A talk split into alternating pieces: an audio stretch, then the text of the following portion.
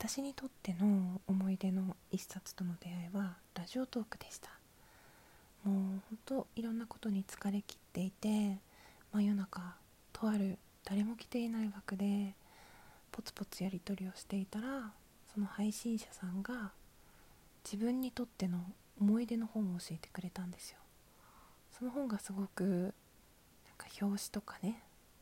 その情景とか紹介してくれた内容がとても興味深くてああこの本読んでみたいかもって素直に思えてその人の特別を教えてもらえたっていう喜びと純粋な本への興味とそんな風な時間そこに流れていた空気それがまとめて私の思い出宝物になっています。ビブリオト